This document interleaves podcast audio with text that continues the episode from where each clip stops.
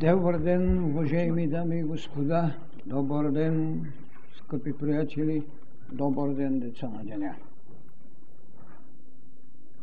Онова, което е случено като път, онова, което благоволи да ни извика на служение, и това, което нашата воля си позволи в акта на служението да бъдем днес тук, да благодарим на Всевишият, че всеки е надмогнал себе си заради това голямо предназначение, че само стъпка ни дели от третото хилядолетие. Добре дошли!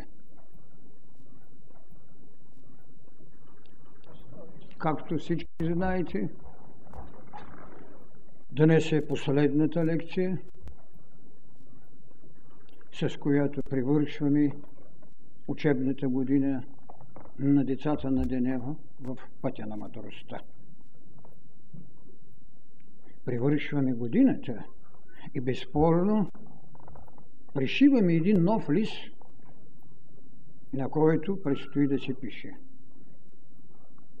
Ние не бързаме, но едно е верно, че заплануваните в служението имат основание да пишат в този неписан лист още своето предназначение за служение в третото хилядолетие. Тоест, ние регистрираме присъствието си като предназначение в третото хилядолетие. Историята безспорно ни оставила каменни надписи, пергаментни листови.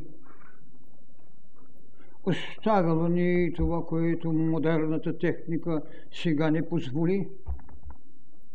Но само това ли е паметта на историята, от която можем да кажем, че трябва да четем що е направил човекът, когато се е освобождавал от своята космата дреха, за да стане едно битие, което митологиите ни дават получовек, полузоо, политикон, да стане след това онова същество, което беляза пътища между човека и Бога, да стане онази велика тайна, за която никой не можа да разчете неотчетеното досега в паметта на човечеството, а именно, че цялата тази природа, преди да бъде създаден човекът, и която ние безспорно наричаме дяло на Твореца си, е също тъй удохотворена, макар и не още очовечена. Можем ли от нея да четеме страници на битие, които след това са могли да влезат в това, което наричаме анатомия? Какво значи един бог на водата? Какво значи един бог на огъня? Какво значи един бог на слънцето? Какво значи един тотем, оня велик дъб, където Троицата старозаветна е направила своята среща и е дала своята благословия? Всичко това е пулсация на великият, на вечният, на безпричинният. Но ние още не сме в състояние да разчетеме на канарата какво пише. Нито някой от нас е взел един лист от едно дърво, за да знае цялата история с хилядолетие назад. И все пак ние сме сложили като заглавие човекът в третото хилядолетие. Тоест, ние надскачваме милиони години, в които духът на Всевишният е създавал чрез това, което наричаме природа, себе си заради нас. За да ни изведе след това, за да дойдем до онази дума и до онзи израз, че човекът е една богосизаема необходимост. И следователно, той, когато влиза като богосизаема необходимост, във всички митологии, във всички истории се говори за сътворението му. Идеята за сътворението ще остане неразгадана, защото социологията е ползвала с оглед на своите тенденции. Това е, което е направил умът, което е искал да направи това, което наричаме сапиенса, историческа даденост. Историческата даденост е вече само социология, само човек. Въпреки че го съпровожда цялата удухотвореност на всемирът, но не още очовечена. И тук е голямия дълг на бъдното човечество, което има да отвръща дан на това, което го е сътворило, и онова, от което сътворителят е взел, за да направи човекът. Дан на това, което се нарича природа. И за това казвам нещо много странно. Човекът бе благодарен на земята, ще дойде време, когато земята ще бъде много благодарна на човекът. Тя във своята удухотвореност ще бъде разчетена от това, което бъдният човек ще може да познава и да вещае. Затова идеята за човекът в трето хилядолетие не е предмет на изключение, ако трябва да обърнем взор и да се потърсим някъде в далечините, за да видим как се е влизало в тези други хилядолетия, отчетени или неотчетени, митологични, за които някой с насмешка говорят, че било приказки. Няма приказки, има реалности, за които малцина знаят да ги усвояват. Имам един израз, когато казвам, че така наречената илюзия стана по-властна, отколкото това, което наричаме реална даденост. Всичко това е лежало като потреба на илюзията, че човекът е един бъдещ бог в развитие, или тази малка необходимост, богосизаема необходимост е растяла до това, когато трябва да дойде идеята на това, което казахме, духовните вълни, в които градираме оня зоополитикон, в оня митологичен човек, животно, в оня всемирен и вечен екцихомо, до това, което можахме да кажем в зрелостта на историческата потреба на човека в неговите 6 коренни раси, в неговите 7 духовни вълни, с които се разгръща в усвояване и приложност, да кажем, че той е един зрим теогон, че той е един бог в развитие. Страшна провокация, а си мисля едва ли силата на атомната бомба е произвела повече тревожност в обикновеното мислене и живеене, отколкото това, когато се чуе, че човекът е един бог в развитие. Защото той трябваше да се кланя на тотема. Трябваше да го яде, за да може да бъде събожествен. Той се кланеше на стихии богове, от които след това неговия клетъчен свят си взе. В нас е бог на водата, в нас е богът на огънят, в нас е богът на слънцето, затова този слънчев възел си го наричаме наш. В нас е всемирната чаша на причастието на боговете. Какво нямаме ние от това всичко, което е иерархирало? Така е тази зримост на илюзията стана по-властна от реалната даденост. Тревожно е и смутително е, защото в човекът идеята за свободата бе открадната в потребност да се направи организационно цяло. Както у нас в целия този корпус трябваше да се открадне своеволието, за да доди идеята на подчинението, ако щете най-напред на астрала ни, за да можем да отстояваме потребата си на съществувание. За да доди след това мисълта, с която ние трябва да направим задвижване, за да си гарантираме позиция и да изразим мироглед.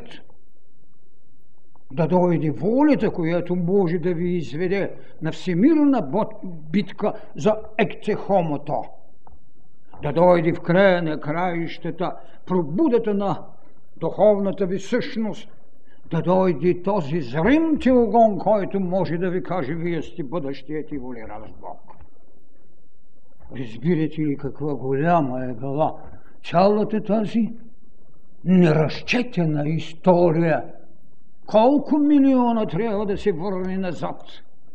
На нас не се поднесе една история, история на човека, която безспорно винаги изхожда от религиите, че някъде преди 5000 години, други даже и да го сложат преди 10, даже да го сложите и преди половин милион години, е малко да се знае, че човекът е иерархирал от своето дихание на божественост до своето действие на Бог в божественост. Питка за божественост не бе предоставена на човека в хилядолетията. Може би точно това са скривали и самите школи, въпреки че на своите посветени са позволявали да знаят. И те са скривали, може би, от този страх, че човекът преди да овладее своето човешко, преди да стане ектехомо, е трябвало да бъде една голяма социална единица, каквато е расата, в идея на защита на кръв, богато дарена с отмъщение и жестокост.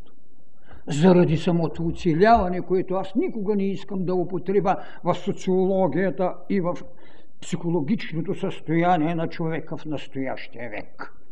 Няма по-обидно нещо да се поднесе на човека, било на сцената на икономиката, било на сцената на политиката, на науката, на психологията, че трябва да се бори за оцеляване.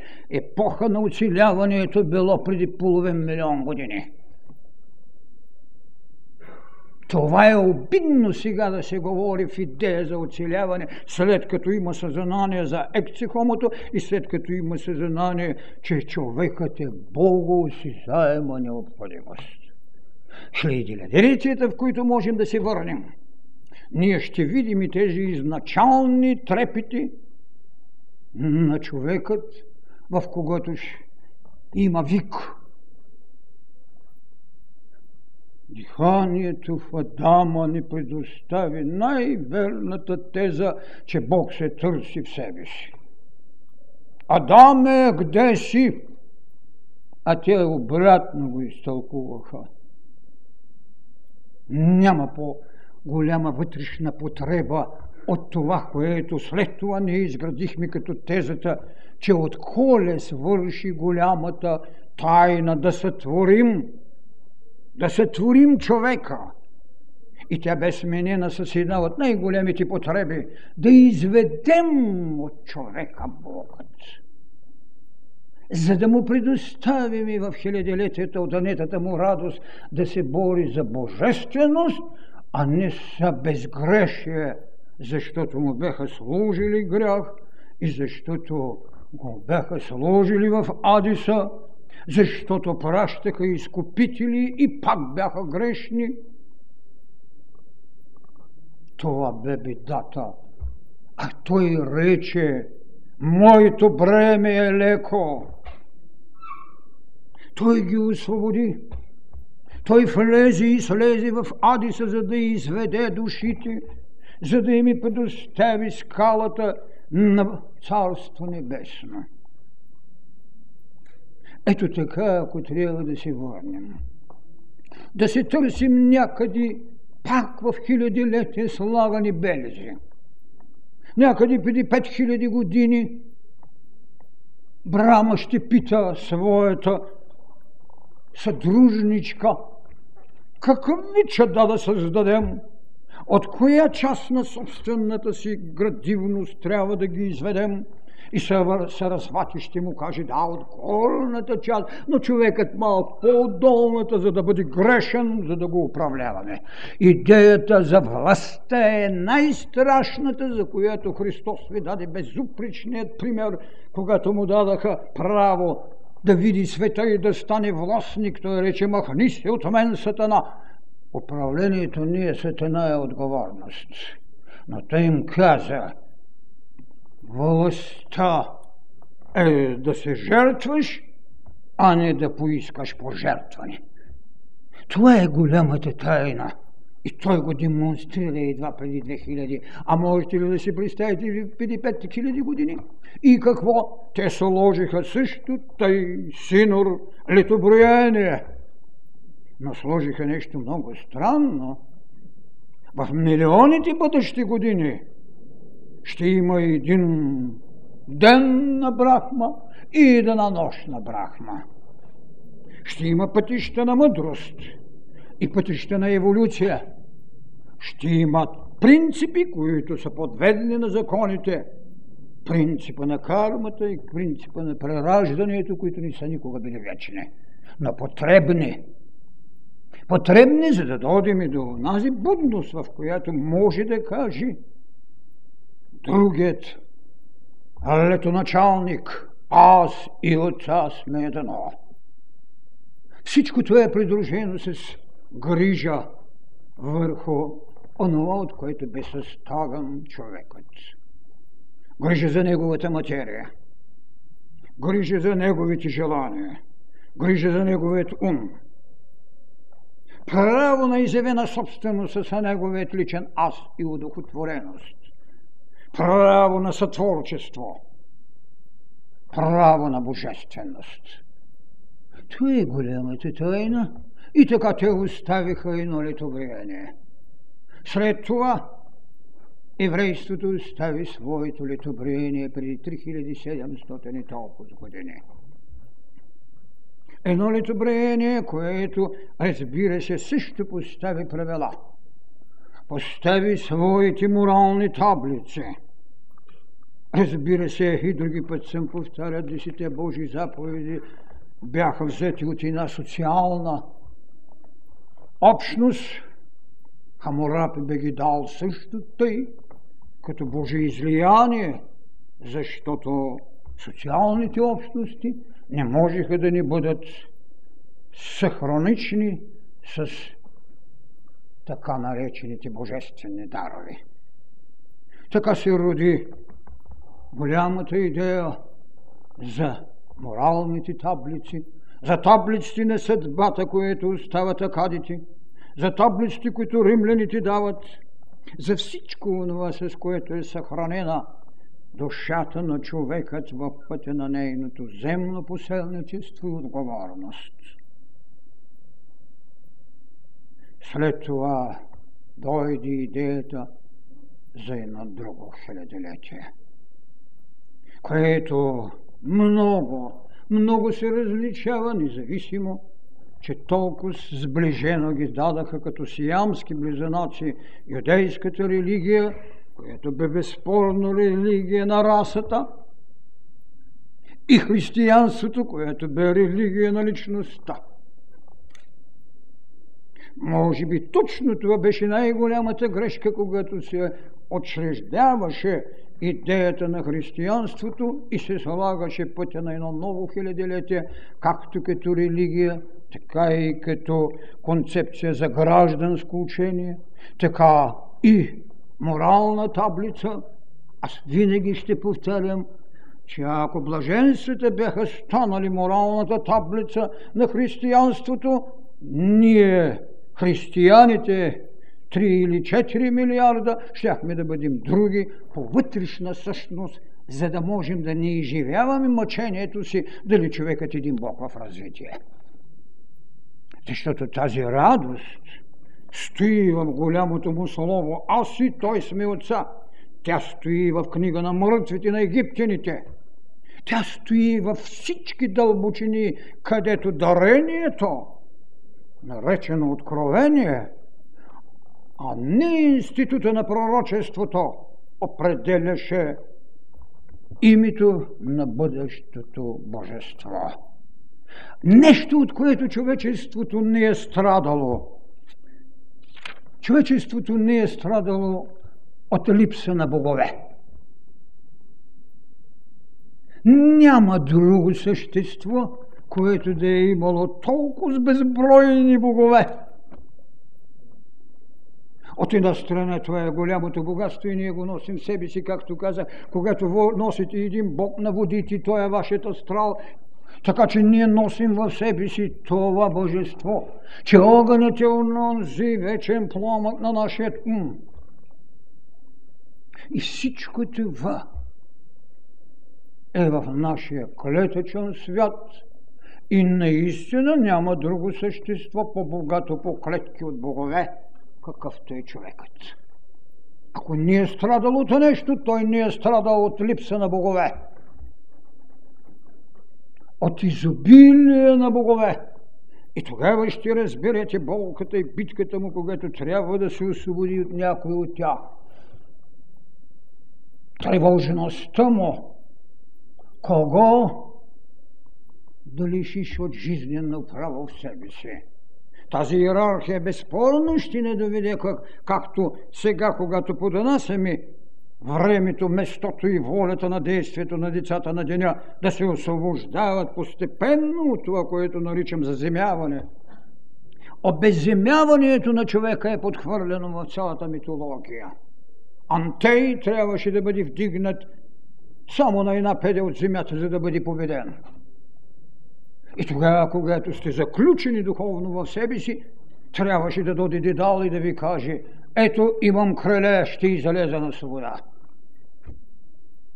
Това са хилядилетия, в които изграждам, за да се дойде след това до тази иерархия на духовните вълни, които трябва безспорно да благодарим на прозрението, че можем да ги прокламираме в световната култура и в световното знание. Защото тя започва от идеята на сътворението, минава през митологията, която наричам цивилизация. Там са вложени всички тези клетки на богове, стихии, които ние овладяваме. Ще мини през това, което е правда, макар че е дадено и чрез пророчеството, като идея на самосъхранението, на една социална общност, която трябва да се брани с жестокостта на расата. Тогава всичко това е било неизбежността на волята на Цезара, който винаги е търсил и тимянът на жреца. Това е голямата тайна в еволюцията на човечеството. И аз наистина се радвам, когато децата на деня можеха да отлистят тези страници в познание. Защото познанието, което ни дадаха очите, познанието, което ни дава умът, ни дадаха ориентири за съществувание. Но онова, което ни прави богоприсъствени, то е вътрешното ни прозрение, то е будността на вложения у нас извикания на живот. Естествено е в тази иерархия да видим жестокостта на расата в идеята на съществуванието и там да намерите този принцип око за око, зъб за зъб. Това е правдата. Расата в съхранението си използваше принципа на кръвта. Принципа на кръвта. И до сега в нас е в някои религии, каквато е мюсюлманската, в заповедта не убивай, право на отмъщение. Да убиваш с право на отмъщение и още една добавка, която е ужасяваща – справедливост. Кой е този, който може да ви даде знака на справедливостта? Кой е познал този знак, за да каже: аз съм знака на справедливостта, и да го изведе като патентно право да убива, защото е носител на справедливост? Когато пространството за отмъщението може да бъде облечено в дрехата на благотворност или загриженост, това е престъпление по същината на Бога. Защо? Защото човек определя идеите му, а не е чул гласа на Бога, защото няма прозрението, нито събудената интуиция. Това е, което ме смущава в живота ми. Кой е този? И тогава една социална реалност, в лицето, както казах, на Цезаря, определя идеята на организацията с ръката на жестокостта. Оправдание да, но богонравие не. Тук е и бедата с идеята за познанието. И тук е големият проблем, дали децата на денят трябва да имат обикновеното познание или трябва да разберат, че тяхното развитие е развитие по необходимостта на божественост в идея на служение, а не развитие поради своята еволюционна потреба. Затова оня ден, когато ставаше въпрос за дипломацията, аз ви казах, тайната на вътрешната политика и дипломация. Тя е пъпната връв на държавата с какво? С националния дух.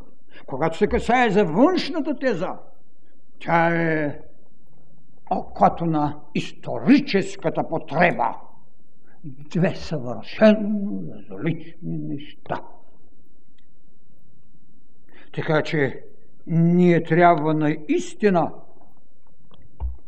да позволиме да се изживее в нас Сътворителят. Затова е казано в учението на мъдростта. Нека изведем. Ние трябва да позволиме на клетките, които са пълни с властността на стихийни богове, да се изживеят, да станем и ние властници над стихиите. Ние в края на краищата трябва да позволим на това, което Адам прави, т.е. умът, да направи реципрочност, равенство в идеята на отмъщението с идеята на закона за правдата. А какво стана? Закона за правдата се облече в същата жестокост. Трябваше да убиеш грешницата с камък. Това е тезата на правдата. Така е цялото учение. Дори на един Буда, който също тъй доктринира правдата, само че не унищожавай, но убий си желанията. Че какво ще правиш без желанията? Защо не ги иерархираш в посветеност? Това, което са правили школите. Школите не правиха научни работници. Те не бяха места за академични знания. Там се даваше посветеност и в същото време отговорност. С най-властния белег – мълчанието. Когато знаете великата тайна, не може да я хвърлите, както го каза Христос, не хвърляйте бисерите в нозете на свините. Под свини тогава се е разбирало глупак. Сега, може би пак, не зная. Разбирате ли каква е иерархията, с която се е изграждала нашата същност? Идеята за правдата трябва да бъде култивирана умът в преценка.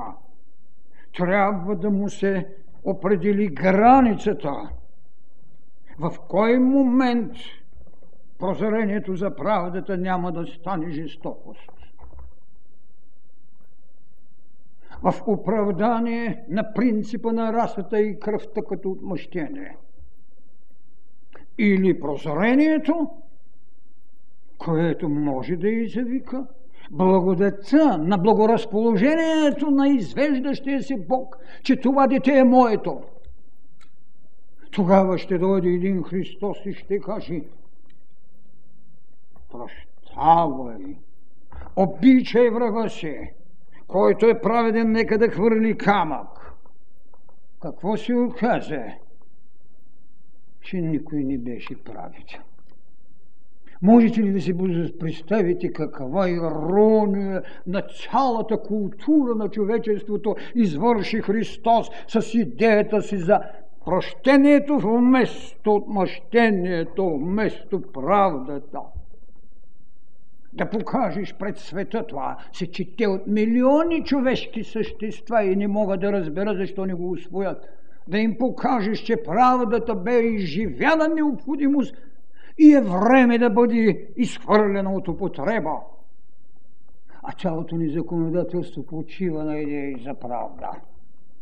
Защо? Защото никой не обича врага си и никой не може да трансформира в себе си отрицанието и в него действието на отрицание. Култура. И това е белега на 2000 години. Достатъчно богато в това, което наричаме какво? Инквизиция. И в същото време елегантно ви се поднася какво? Индулгенция. Да си откупиш грехът. Можете ли да си представите какъв пазарлък се прави вътре в човешката душа? Как се изкористява светостта на едно духовно мислене и на един син, който е толкова човечески, колкото и небесен? Индулгенция. Откупва си греха. Защо? Защото Цезарът, който трябваше да се научи и който трябваше да мини школите на посвещенията и отговорностите, този Цезар бе отхвърлен от Христос като власт, защото във всички векове нещо, което е вършило злодействие, не само зломислия. Това е било страхът на боговете, че някой ще им иземе трона, което след това помазаничество стана върху троновите представители. Страх, че някой ще ви вземе, тогава божеството си ядеше раждащите от него деца. Орани си ядеше децата. Ядеше ги със същата отговорност, че тронът му е заплашен. Зевс прикова Прометей, защото някой знаеше как Зевс ще падне от трона и друг ще го вземе. Какви идеи в подмолност, официално облечени в поклонение, са енергирали пътя на историята на човечеството, без някой да се спре и да каже стой. Ти, Урани, продължаваш да си ядеш читата. Ти, Зевс, се в лицето на това и това. И представете си в идеята на дипломацията как този Зевс, Ксения, е употребяван в защита именно на беззащитното човечество или на робот, който е избягал. Каква кръстословица между святост и престъпност. Това е ужасът, който трябва в нагледност да видим за историята на човека. На Моисей му трябваха жертви. И той си ги взе. Носиш божествени повеления и казваш на брат си да избий 5000 души, защото се кланят към златния телец. Сега аз не знам дали ще стигнат 5000. Толкова много златни телци има, че човек наистина няма да може да събере повече от 5-6 милиона даже. Представете си на какво е поставена духовността на човека във всички тези хилядилетия. И ето, аз и той сме едно. Аз ви казвам, обичайте враговете си. Аз ви казвам, благославяйте тези, които ви проклинат и клеветят. Аз ще ви оставя най-великата идея, вътрешния път на човека. Аз ще ви оставя възкресението. Одухотворената материя, с която няма да се извинявате в бъдеще, че онзи у вас, ти искаш добро, както апостол Павел седеше тълкави, ти искаш добро, но в питата ти някакъв злоторник те будеи, ти върши злени. Къде?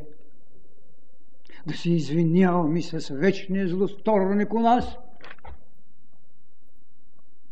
Това е защото никой не го разбра. Това е защото трябваше да направим от учението му религия.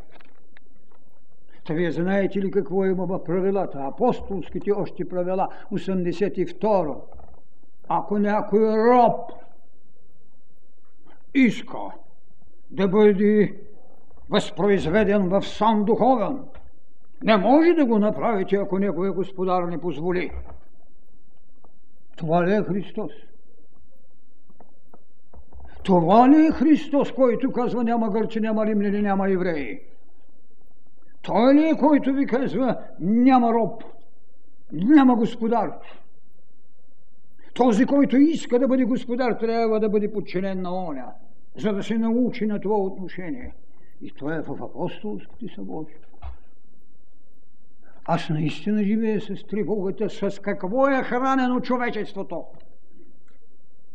За да го обвиняваме сега, че било такова или онакова.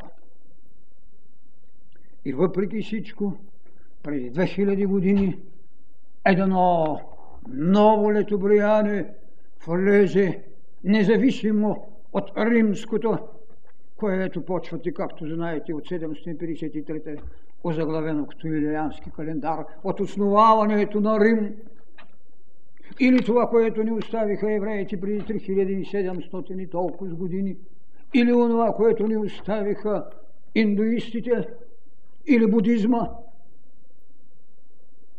Представете си с какво е живяло християнското съзнание. Да ми дадеш правото, че ти, човекът, си син Божий, и те да ти сложат устави и правила. Не можеш, ако господарят ти не разреши. Разбира се, това са нещата, през които сме минавали всичко. И тогава аз се питам, доктрината път на мъдростта, каква упорност е в човекът? Какво му предоставя? Предоставя му една от най-великите идеи. Идеята за свобода като дете на истината. Като дете на истината трябва да излезе идеята за свободата. А какво е, как е каза Христос, кога го питат, що е истина, тя ще ви направи свободни. Тогава ние не можем да нямаме основание да кажем това, което служихме като надслов. Няма зло, има не еволюирало добро. Не за да извинем и извиним ръката на тежестта на наказанието, а да позволим на онзи, когато считаме, че е виновен, да се изживее в пробуда с еволюцията, да надкрачи собствената си звена. Тогава ще разберем защо казахме не да имаш, а да бъдеш. Тогава ние бихме познали какво значи да се осъществиш, какво значи да се себе надмогнеш, какво значи да надкрачиш оракулът. В тази голяма идея да направиш това, което иска великият закон. За ново вино, нови мехове. за новата безспорно доктрина, път на мъдростта в иерархията на духовните вълни, безспорно и нов логос. А те са едно и също. Те са безспорните, които трябва да създадат това, което наричам култура на добродетелите. Най-неизбежната потреба да създадеш това, което е иеромемия, свещеният мир, божественият мир. Е тогава, щом трябва да го създадеш, ние трябва да го изведем от себе си. Ние трябва да изведем от колеса творението, в който стои диханието и чака своето основание на живот. Да изведем божеството. Тук ме беше болката, че във всички тези хилядилетия на човека не се предоставяше правото на божественост, а само на греховност, която трябва да изкупи, само дори и на идея на съвършенство. Бъдете съвършенни, както е съвършен вашият небесен отец. Ами като бъдем съвършенни, както е нашият небесен отец, защо да не бъдем божествени? Защо крадеме най-същественото в ядката на нашето битие? От това, че не можеш да не се страхуваш за трона си, че ти си господаря. От тук е идеята на миропомазването, че и земният е също тъй божествен господар. Добре. Защото неговата отговорност, приложена в богослужение, трябва да управлява божества, които може да нарече поданици без оскърбление. Но това не правят. Тогава знанието, с което ще бъде съпроводено, ще трябва да бъде знание на събуденото око, което безспорно историческата последователност на коренните раси в шестата подкоренна раса и в шестата коренна раса ще изведе на живот чакащият в нас кундалини с неговата схема на приложност на събуденото божество. Така, ние ще трябва да погледнем на човекът в третото хилядилетие, ако искаме наистина да направим това отговорно служение, което ни е поставил самият сътворител. Той даде знак да сътворим. Щом е казал да сътворим и е извикал свои деца, тогава защо неговите деца да не станат сътворители? Няма да има безспорно по-голяма отговорност от съвестта, която можем да наречем буденият Бог в човека. Да. И точно тук е голямата беда. Точно тук плетеницата или паяжината, както наричам, на умата, да не позволи на будната съвест да даде светлинка от знание и това, което бях казал за тази ръка, отговорност. Когато нямаме отговорността на съвестта, ние имаме достатъчното аргументи на ума да защитат своето действие на приземеност и на човещина. Защото и без наличността човечеството, когато не можеше да събуди вътрешната си същност, трябваше да се развива. Тук е тайната на еволюцията, която упражни принципи на прераждане и принципи на карма. Така че ние не можем да виним историята на човекът, но ние можем да се изживяваме в тревога, тогава, когато, както казва Христос, ако не бях ви казал, не бихте имали грях. Когато е казана една тайна, когато за нея е учредено едно таинство, и то ви се причествува в бъдната отговорност и това, което можем да кажем и със служението, тогава наистина няма защо да се сърдим, че природата е безжалостна. Да, но човекът е жесток. От него трябва да махнем и тази расова наследеност. Трябва да я поставим и на кладата, за да можем не в бунта на кръвта да търсим отмъщение, а в нейната пламенност да намерим и жертвата, която се дава за омилостивяване на жестокостите, които светът е извършал. Тук бе жертвата на Христос. Не заради себе си, не заради апостолите, а заради светът в неговата еволюция. Той сложи кръвта на жертвоприноса. От тук е и дълбоката тайна на таинството, където може да се преобрати вино и хляб в кръв и тяло. Вие разбирате ли цялата всемирност, как носи отговорност за всяка една клетка?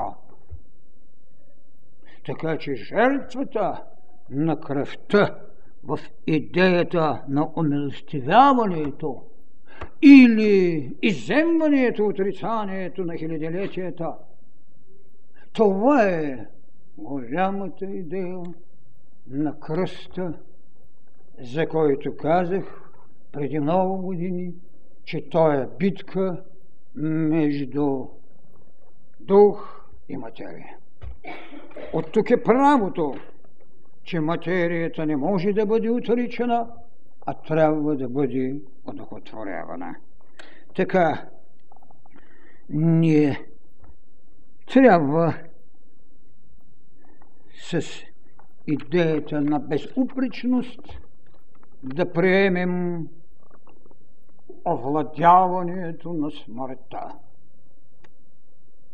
Безупречност, че има смърт, защото тя е най-нагледният факт на преходността. А ние винаги упрекваме, ние заставаме срещу нея. А тя е голямата сила на диханието за световете отвъдни и тукашни. Така, трябва да създадем една култура на нови добродетели и душе. Аз много често говоря, че с мисълта ни е работена още, а с отражението, което тя е давала. А представете си какво би било да се работи с това, което се нарича дух и душа. Властността на душата не може да бъде равнявана с болката, която оправдаваме, за да възстанем срещу смъртта. Затова, когато Петър иска да го освободи от страданието, той с ирония му каза: „Махни си от мен, Сатана!“ Трябва да се научим да трансформираме отрицанието си. Трябва да осъзнаем това, което казах, че илюзията трябва да застане срещу реалната преходност, а смъртта е и на реална преходност. Така че в трето хилядолетие човек трябва да влезе с един нов логос,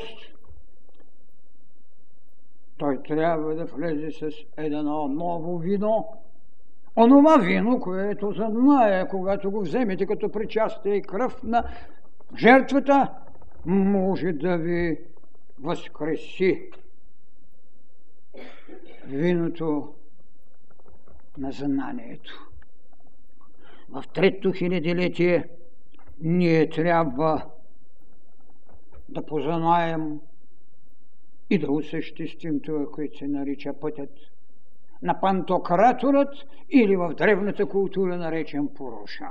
Мировият човек. За да говорим за този свещен мир, за този божествен мир, еромемия, този Пуруша, този пантократор в нашата култура и нашето християнско изповедание е път, който трябва да бъде извървян като реалност, с която ние се съпровождаме. И тогава спокойно, като Херме ще кажем, че боговете са безсмъртни човеци и човеците смъртни богове. Продължих мисълта, когато казах, че боговете, които бяха безсмъртни и завършиха нечовешки дела, трябваше да бъдат сменени с човеци, които станаха добри богове. Точно тук е тезата на децата на деня, че са едни еволюиращи богове. Те не могат да бъдат съблазнени и върнати 2-3 култури назад, за да бъдат добродетелни в правда. Те не могат да играят ролята на опасните стихии, на огъня или на водата, или на слънцето и така нататък. Това е голямата тайна, с която трябва да се освободим. И тогава бихме отмислили, кое ще бъде нашия изповедник, с какво децата на деня утре ще отговарят, с какво ще направят своята съвестна разчетимост на своята отговорност. Къде е? Кой е тяхният изповедник? Сега човечеството в Христовото време има своя Христос. Какво ще прави човечеството в новата духовна вълна? Кой ще бъде изповедникът му? За да може да каже, аз вървя пътя.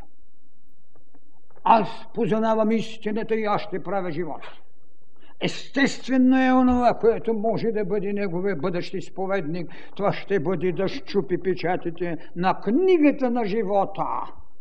Това, което 24 свети старци не можаха да направят. Това, което Христос направи. Бъдещият човек, бъдещият Христос, еволюиращият Бог, този зрим тилгон, той е, който трябва да щупи печатите на собствената си книга на живота и там да се разчете. Там е неговата изповедална. Там е неговото бъдено знание за себе си и за света. Там изповедникът, всемирността е, която ще му даде знака и не е проблем на прощение, а е проблем на прозрение и служение. Затова там ще трябва да го изведем. И това е, което той трябва да прави в своята бъднина. Разбира се, онова, за което казах, може да характеризира личността, онази потреба, онзи нов логос трябва да остави една неизбежна характеристика, за която в предишни лекции ви казах. Коя е тя, с която той не може да бъде забравен? Това е следгробната властност. Човекът на третото хилядолетие трябва да остави тази характеристика, следгробната властност. А това е власт над материята, която ви позволява едно от голямите знания да имате, това е да възкръсвате. А това не значи, че утре някой ще легне и ще каже, аз ще възкръсвам. Не, не, трябва да озрее, трябва да е властник, наистина след гробен властник, защото тази материя никога няма да бъде загубена. Тя чака своето удохотворяване. И тогава ще се познавате във всички полета, за които сте предназначени и ги живеете. Зато и във последната коренна раса и духовна вълна, за която говоря, няма да бъде духовна вълна, защото тя е свобода и слияние с това, което е безпричинната причина. Тогава ще видите, че Христос не е бил богохулник, а е бил това, което Неговият Отец поиска. Аз и Отца сме едно. Това ще бъде трето хилядилетие, защото не може да влезете в едно хилядилетие без нова духовна доктрина. Другото ще бъде това, което слушам, това, което чета, това, което днеска в надлъгване по парламентите минава върха на лисиците, а лисицата в нашата митология е била така, че тя колкото и да е хитра, винаги с двата крака е вътре. Не можеш да влезеш в едно ново хилядилетие без нова духовна доктрина. Някой ще каже, защо бяха нужни 5000 години или 3000 години, за да дойде Христос и така и так. Защото в човека вече има в наличност, може и неудовлетворени и неосъществени 5 духовни коренни битиета. Всяка от себе си по-малко го е градила. В нас е, както казах, и Богът на водата, и Богът на огънят. У нас е и Синът Божий, който си извика. В нас е и това. Вие сте богове, обаче ви забраняваме да поменаете името на Бога, както еврейството го нарече. Всичко е у нас. Тогава това, което ни предстои в третото хилядилетие, е да реализираме Царството Небесно като Царство земно. Умора в служението за божественост нямаше да бъде друго, освен това, което казахме. Зримият огън има своето основание, че го прати божествеността в служение на бъдността. Това, което мога да ви пожелая в денят на нашата раздяла, защото наистина с тази лекция ние ще се разделим за известно време, горе, разбира се, на събора.